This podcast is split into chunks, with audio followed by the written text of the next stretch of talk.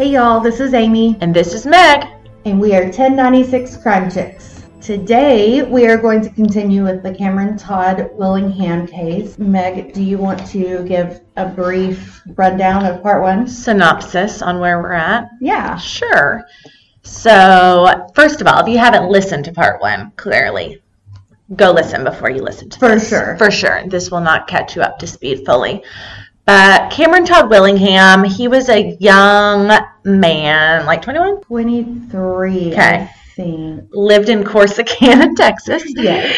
and had three little girls, one year old twins, two year old daughter. Wife went Christmas shopping, and a horrible fire started in his home. The three little girls were all killed. He ran out of the house yelling, you know, to call the police, fire, etc. The girls died. Cameron Todd did not die, and he was arrested and convicted of arson, of starting the fire, and then of Capital murder. capital murder of his three daughters. Right. So he was put on death row from that trial. Yes. All right. So we're going to continue. So when we ended the last podcast, Cameron Todd Willingham had just been convicted. It was a really brief trial. It was just a two-day trial. Right. Which is super scary to me that they can send anyone to death row when there's only enough evidence to be played out over a two-day trial.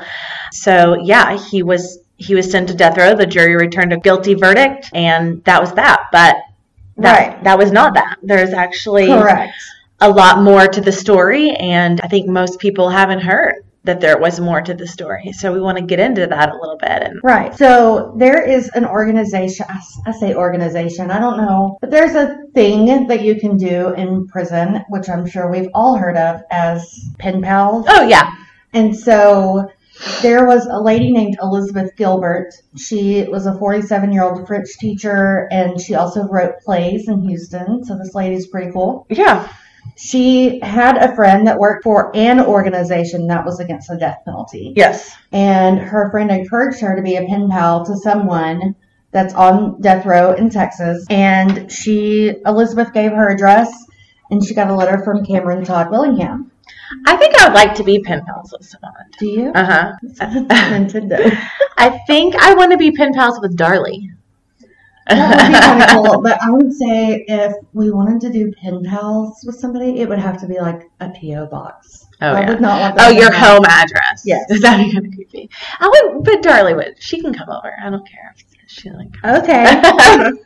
I don't care if Darlie has my address. Anyway, Right. Sorry. Okay. Elizabeth Gilbert. Yes. Pen so pals. in the letter that Willingham sent her, he said he would love to be pen pals with her and would love to meet her if she came to visit him on death row. That'd be fascinating. Yeah, To Visit someone on death row. right. Fascinating. I would love to even just go on a tour of death row. Yeah, me too. It, it'd probably be devastating. I, I think so. I think So we have a friend who has done yes, that. Carly. Yes. Yeah. It's done that. And I either saw Darlie or. I don't remember if she said she saw her or if she saw her cell where all the pictures. were. Oh, yeah. I But anyway, remember. it definitely carries more emotional weight to it, I think, that I'm letting on here, saying, like, oh, I'd love to visit. Like she said, it really carried a large emotional burden to see Yes. these cells and these people and this, you know, just dark, dank place that it actually is. So, Yeah. anyway. Okay.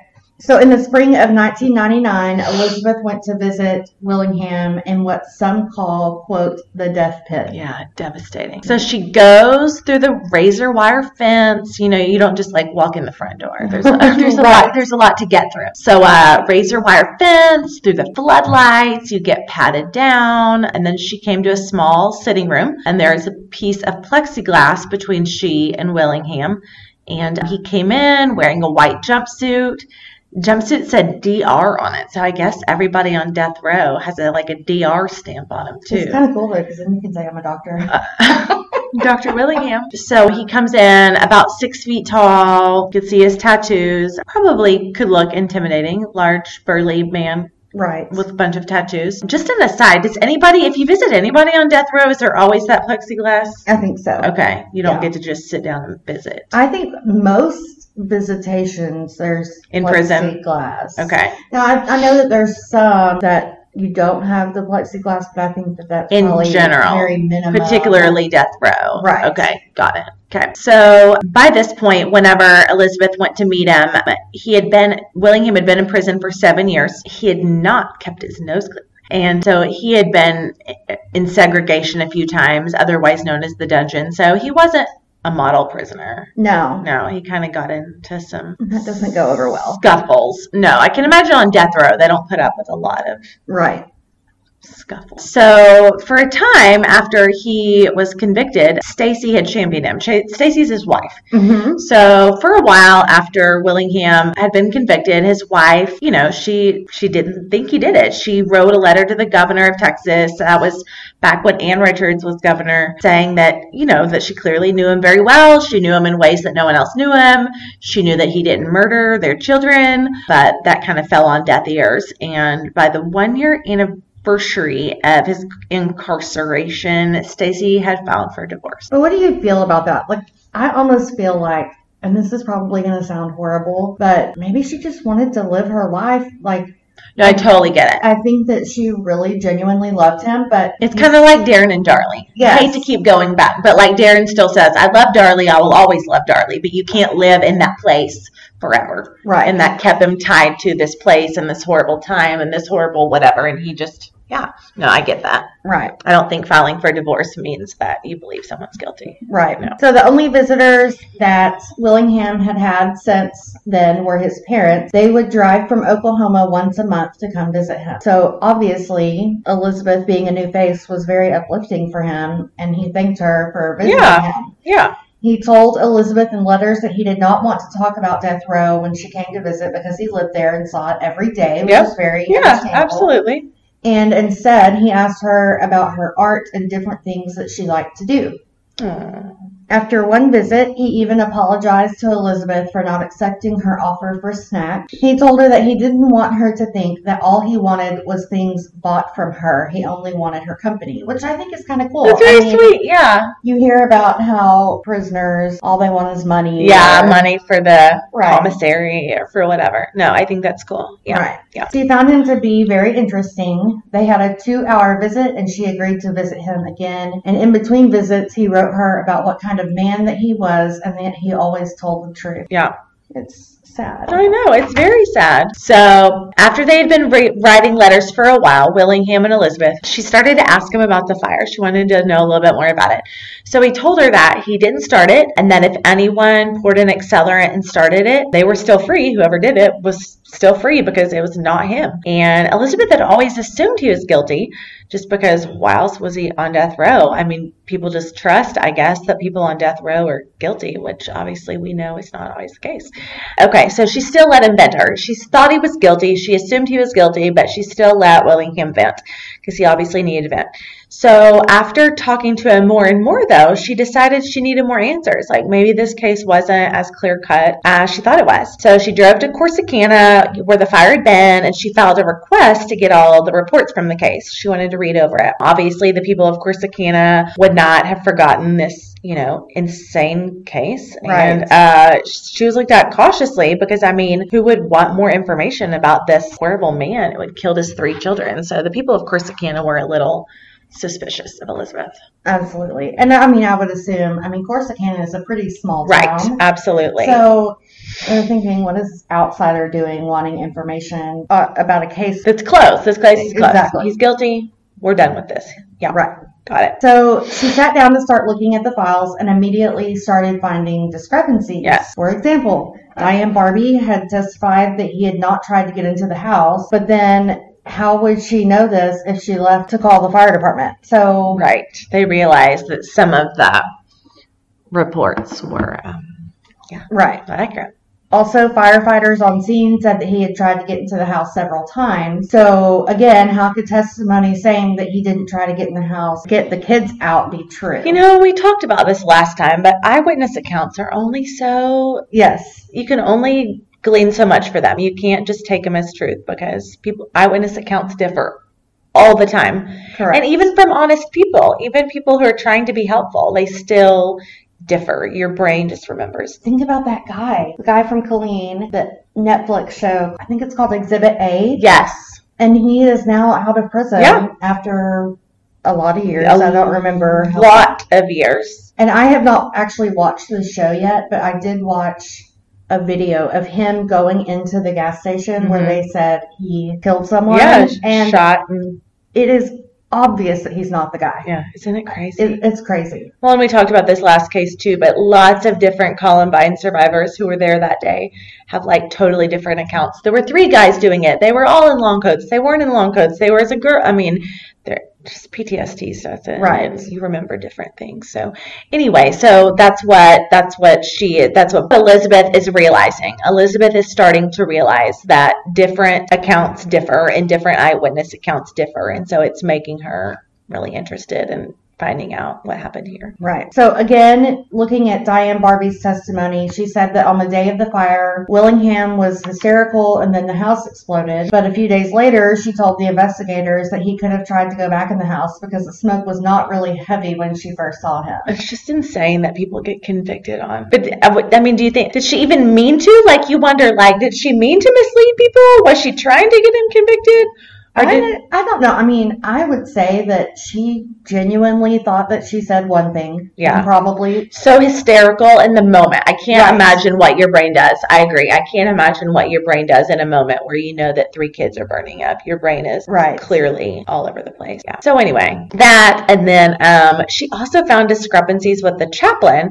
That was Father Monahan and his testimony. And so originally he had said that Willingham was hysterical and that he had physically tried to stop him from running back into the house to look for his girls.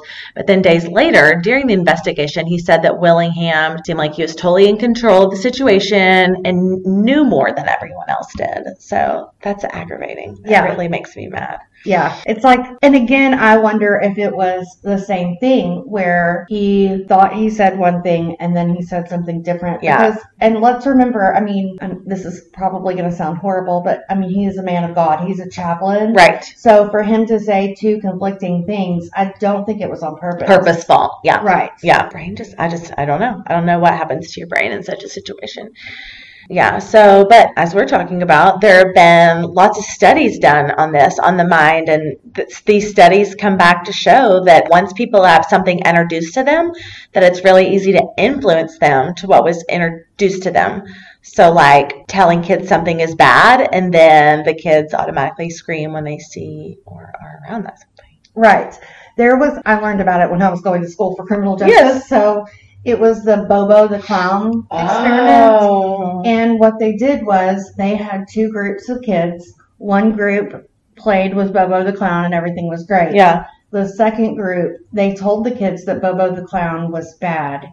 And so, and remember, Bobo the Clown was the clown that had like the ball at the bottom so you could like knock it back and forth and it Okay. came back up. Okay. You know what I'm talking about? Yeah. So the second group of kids that were told that Bobo the Clown was, Was bad, bad. Would go in there and start beating up on it. Uh, And so they, you know, this one group, everything is great because they weren't Right. told he was bad. The second group, he's bad, so they started beating up on Right. it. That's without him ever, yeah, without the right. ever doing anything. Yeah.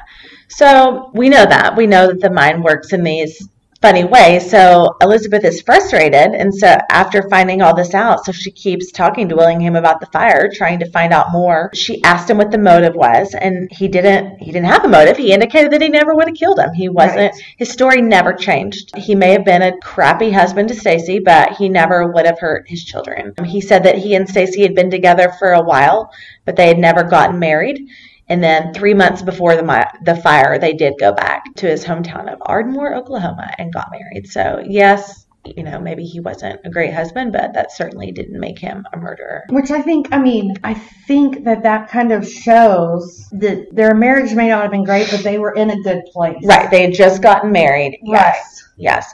Well, and he wasn't trying to make himself look like a great man either. To me, that's him saying, like, yeah, sure, I was a crappy husband. Sure, I wasn't great. I wasn't perfect. Absolutely. He wasn't trying to portray himself as like, was this amazing husband. I was ama- I never would have done that. He was admitting, like, I was a crappy husband. I didn't do everything right, but I still didn't kill my kids. Right. So, He said that Jackson, the lead prosecutor, declared him a demon yes. and they had dug into his past and made him out to be a really bad person. What they didn't see was the man man that he had become. One example of this was when he moved the car that was parked next to the house during the fire. Yeah. His viewpoint, again, and we talked about this in the last episode, was he was trying to protect the kids if something happened and the car exploded. He didn't move it because he wanted he didn't want damage done to the car. Right. It was just Of course, you know it's full of a gasoline. accelerant. Right. Yes, and it's going to blow. So So this made Elizabeth start to question whether or not he really was guilty. She started asking around to friends and family to find out more about him. She got a lot of flack from her friends and family because of this, because who would want to help a convicted murderer? Yeah. You know? So the this is really cool. I, think. I know I like this part. The morning of their next visit to the prison to visit Willingham, his parents met Elizabeth at a small coffee shop near the prison. They expressed to her how grateful they were that she had taken an interest in his case and that she was willing to talk to him. Yeah. I think that's really cool. I know that's sweet. I Mhm. agree. I like that. So his stepmother Eugenia, she told Elizabeth that she had talked to Willingham the night before the fire, and that she and her husband, who is obviously Willingham's father, they were going to be visiting them in Corsicana. So Willingham and Stacy and the girls in Corsicana two days later. Two days after the fire on Christmas Eve, Willingham told her that he had picked up their family pictures and he had copies waiting for them of their pictures. He put Amber on the phone to talk, and Amber was tattling on the twins for doing something wrong. It was a normal, just a totally normal conversation. She said never once did she hear anything wrong in Willingham's voice, that she said she would have known if something was amiss or awry. She would have known by Right, his because voice. remember, or, she had been in his life since he was like three. Right, right. Since he was Right. a little boy. Yeah, yeah, yeah. She knew him very well. And it was a totally normal phone call. They were coming on Christmas Eve. They had just gotten Christmas pictures taken. And also, they had just gotten them taken. It probably cost money to get them Right. taken. And they didn't have much money in the first place. So, like, why do you just, Yeah. yeah. He doesn't, he has them in the mail. Like, anyway. So she said she absolutely would never, you know, she would have known if something was wrong, but the phone call was totally normal. Right. So Elizabeth starts talking to even more people. After that, there were several people like Diane Barbee who still thought that Willingham was guilty, but some of his friends and family were starting to change their minds and thought that he could possibly be innocent. So I mean, you almost hear the hallelujah chorus. Right, starting that, to like- yeah. Wait a minute, yeah. Right. This light bulb is starting to go off, and I also wonder too. And we've talked about this before, but obviously, you know, they were really poor, and I wondered. I, don't you think even just because of their situation, you know, she works at a bar, he stays home all day, they're super poor. Don't you think that automatically just puts people in a crappy situation? Just 100%. it automatically just puts this cloud of suspicion over him just because of like who they were or what they I don't know. I just feel like it automatically gives you a notch. I don't know. Yeah, I You know what I'm trying to say? Oh, yeah, 100%. They're like, totally oh yeah, we knew them. He didn't even have a job. They lived in government housing. Yeah, he Mhm. probably was guilty. Like it automatically just you lose credibility somehow because of that, and Right. it just stinks. So Elizabeth talked to Willingham's former probation officer from Oklahoma. Her name is Polly Goodin.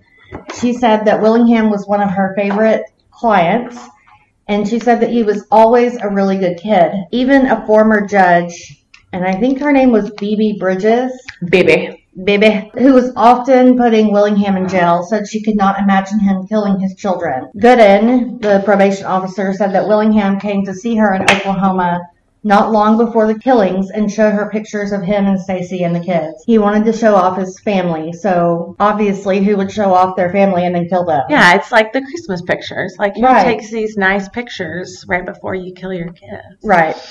So Elizabeth finally was able to talk to Stacy, which I think is huge. Right. Stacy stated that she doesn't remember anything odd happening before the murders. She said that even though Vasquez testified that the space heater was turned off, but again, like we discussed in the last episode, he saw it turned off four days, Four days, after the fire. right. And again, anybody could have turned it off. Well, and if you ran in during a fire, or if you were in there at all, like what you would turn it off. Like exactly. I mean, it's immediately. an active fire. Exactly. I mean, that's fueling it. Anybody would turn it off immediately. Right. So yeah, that didn't mean anything.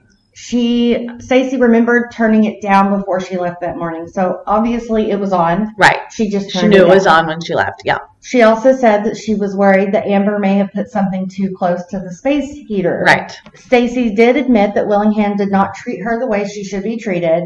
He abused her, but she did marry a man that does treat her right now. However, she made sure that Elizabeth knew that she still did not believe that Willingham committed this crime. So Okay. again, like we were saying, she filed for divorce. Right. She's gotten remarried to a man that treats her amazing, but she still believes that He didn't kill his kids. Okay, he was a Correct. crappy husband, didn't kill his kids. Right. Got it. The defense only called, remember, for character t- witnesses or whatever during the trial, they it only called the babysitter in the initial trial.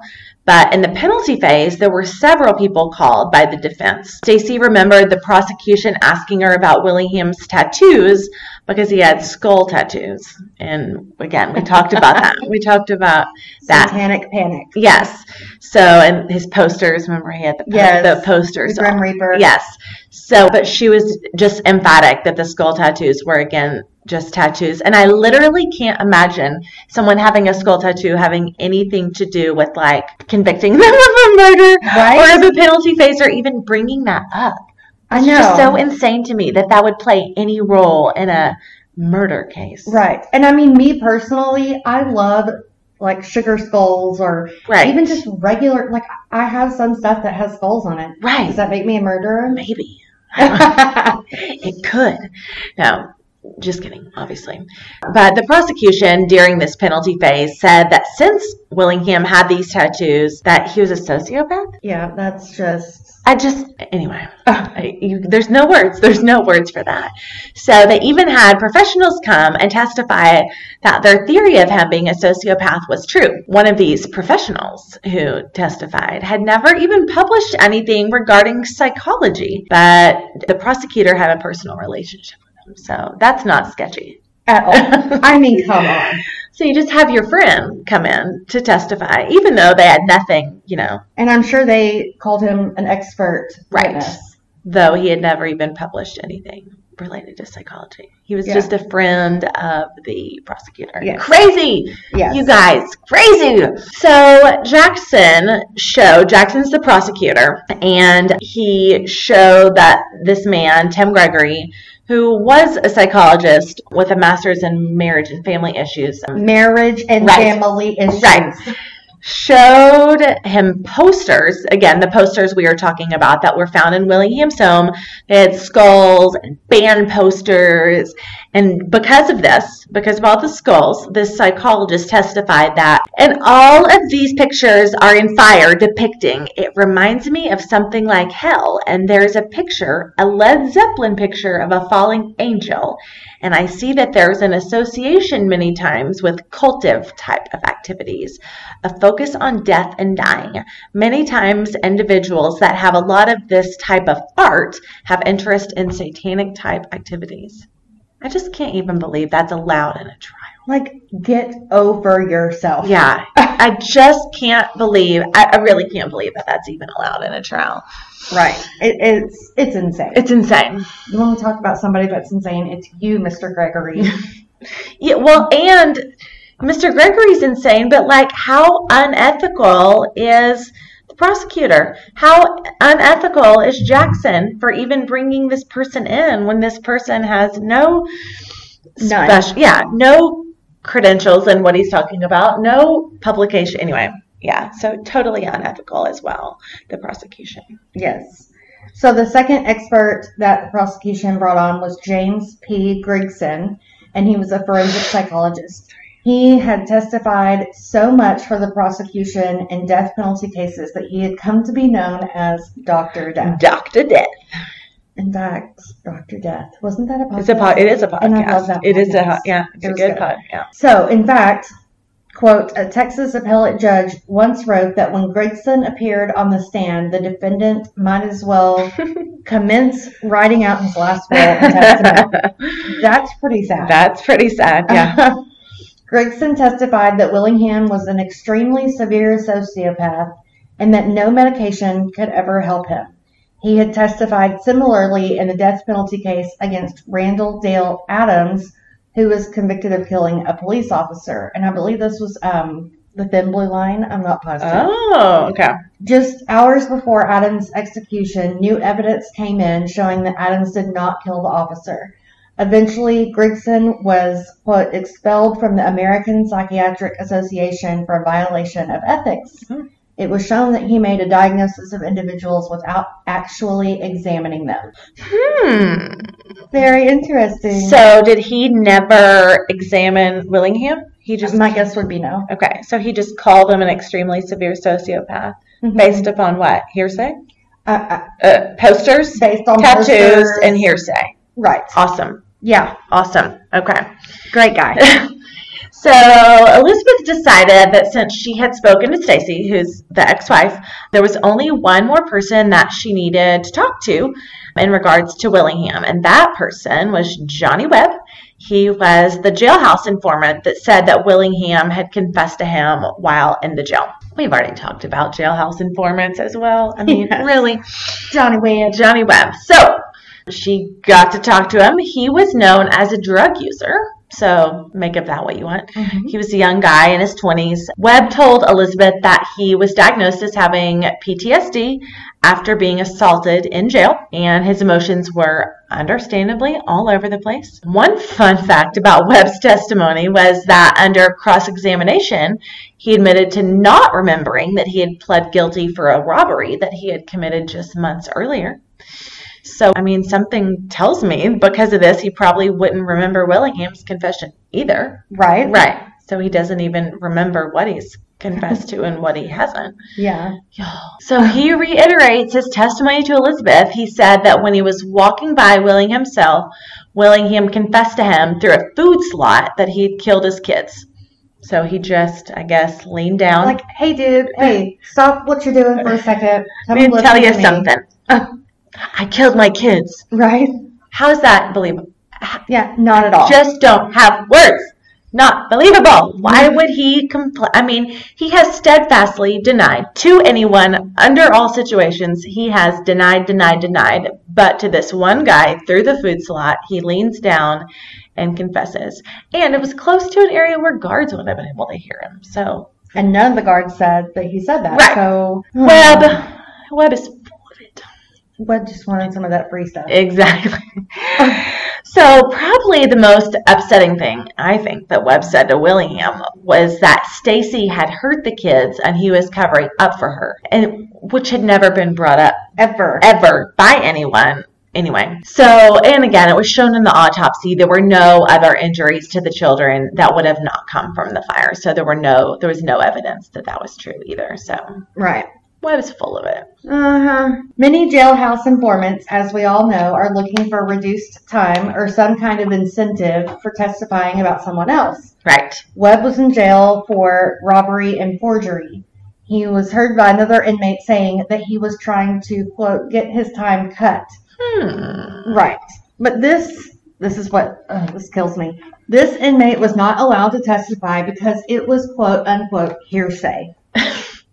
So I, I mean, wouldn't Webb's confession or Webb's saying that Willingham confessed not be hearsay? Of course, that's hearsay. I- It's just crazy. Absolutely. However, just a few months after talking to Elizabeth, Webb sent Jackson a letter saying he wanted to recant his testimony. Hmm, that's interesting. Yeah.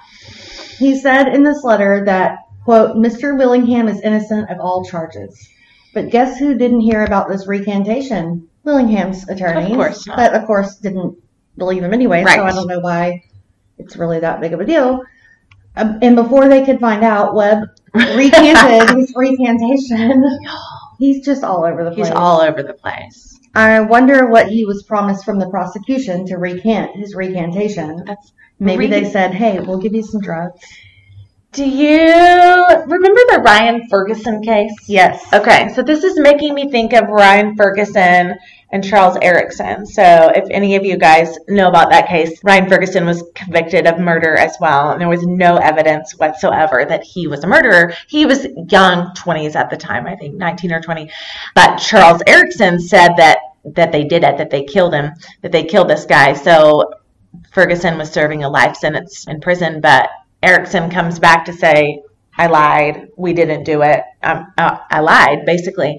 And eventually, Ryan Ferguson did get released. Charles Erickson is still in jail, which is really sad because there's he didn't do it either. There's no evidence that he did it Right. either.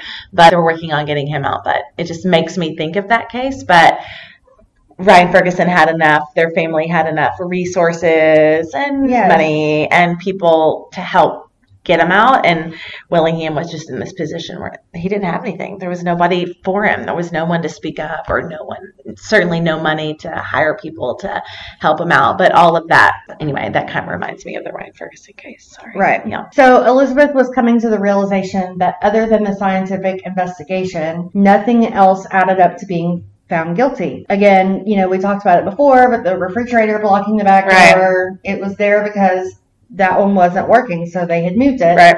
And according to the police and Douglas Fogg, that was not what made them think of arson, which is really kind of interesting because Vasquez testified that he thought it did have something to do with the arson. Right. So I, I don't know. They're they're all crazy. It's so there's so many holes. It's just I think every case we look at, it always scares me a little bit. Yeah. Think of the power that our criminal justice system has and how once you're kind of caught in its claws, Mhm. you're generally I hate to say SOL. Like One hundred that's a percent. horrible I mean, you're just that's a horrible phrase to use. Unless you're super wealthy sometimes, um, like the Ramseys, but anyway. Terrible. So let's look at the death penalty for a minute, because as you know, Willingham had the death penalty assigned to him. So in 2000, the governor of Illinois, he was a death penalty advocate, and he took the death penalty off the table after 13 people on death row were exonerated. He backed up his decision, saying he couldn't let people be put to death with such a broken system, and he couldn't chance putting someone to death if they were actually innocent. which I think is huge because he's Yeah. a proponent of the death penalty. Exactly. He's an advocate. Right. But he still realized that so many people were being put to death and that it was just a little bit too risky. So there are also opponents of the death penalty that have pointed out some cases where people were executed were later found guilty.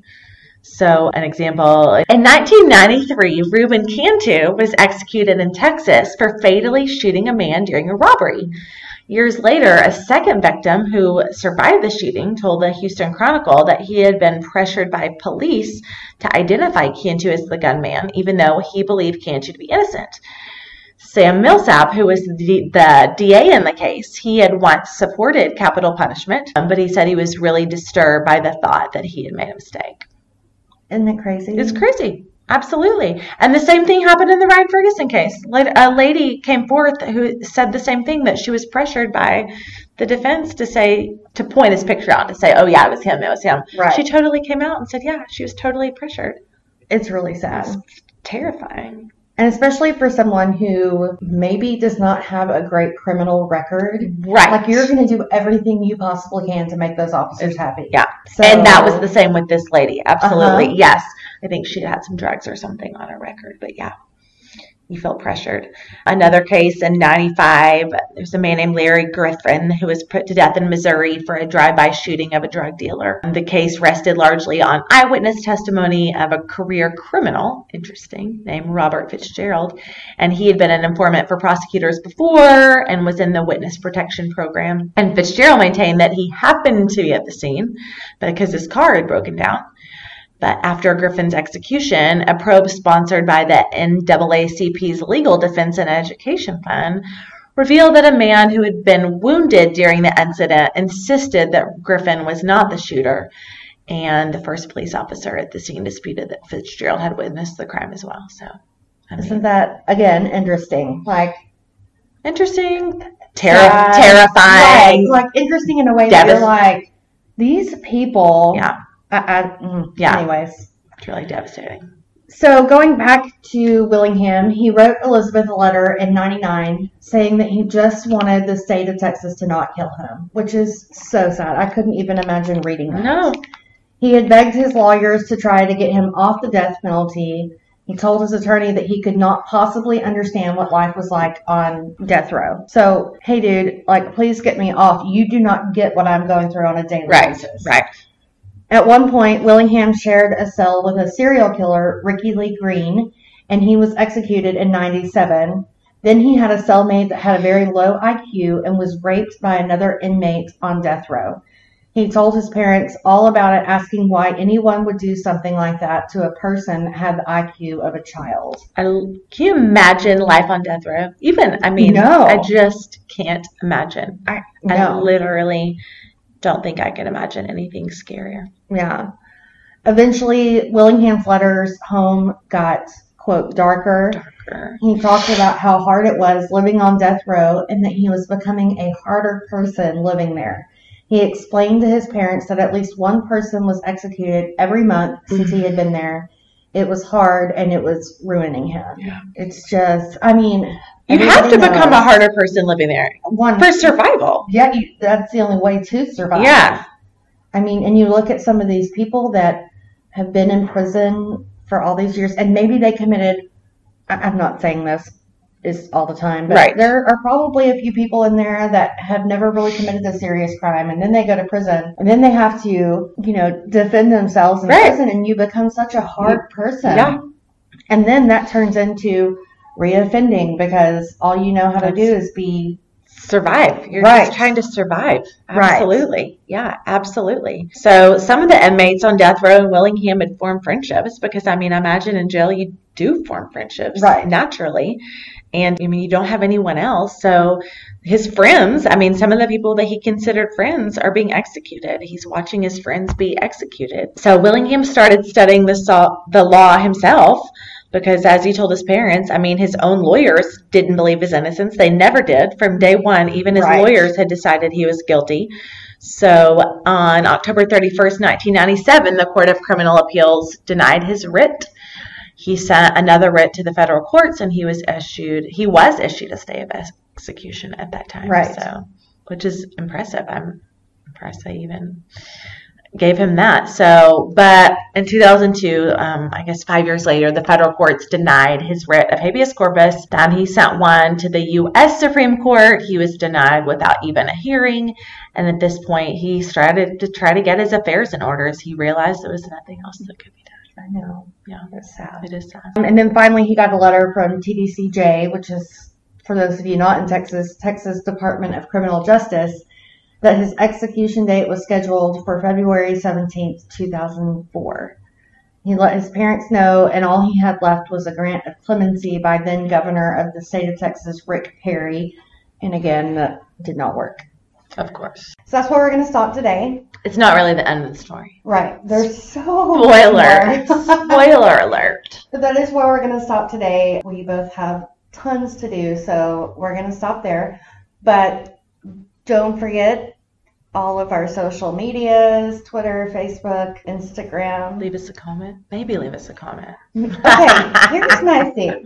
I've been listening to a lot of Killer Queens, Uh-huh, right? uh-huh. And they even said, listen, leave us good comments. If you have a complaint, email us. That's Because we true. would love That's true. We would love to fix what you want us to fix. yeah, absolutely. But don't put it out there to where everybody's reading it and then they're like, um, no, we don't want to Even listen. try. Yeah. Yeah. So please, all you haters out there, There are some of you. We know it. yeah, We read your read it. comments. We read your comments. Although most of them are overwhelmingly positive, Yes. and thank you for that. Yes, we really do appreciate it. We it. appreciate it. So, Meg, Amy, I think we're done. we're signing off. But get ready for the next episode. It gets interesting. It does. Have a good one. Bye.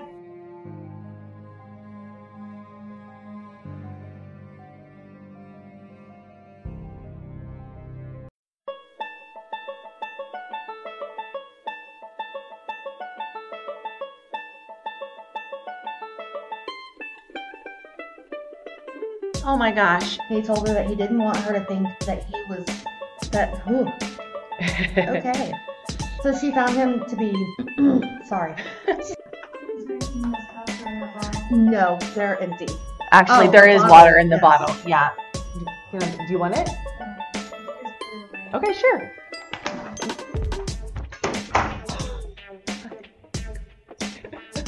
So we're at the library. and apparently, we're not supposed to have drinks or food in here. Well, and Amy maybe just spilled her Coke on the carpet. It's my brand new coat.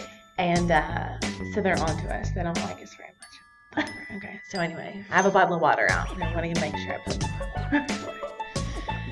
Okay, so um, where were we? Where were we? I'm on like, oh, no, way down. What page are we on? Like 18? Um, Oh, wait. On nine.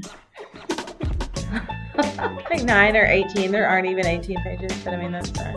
Only 17 pages. There we go. Um, Very true. But yeah, but she still let him vent to her. Sorry about that. I swear I had that on silent. So, uh, just legs are those? Someone found my Uggs, so I'm not sure what child's legs are. Wearing my Uggs. That's funny. Dying. Sorry. Okay, text.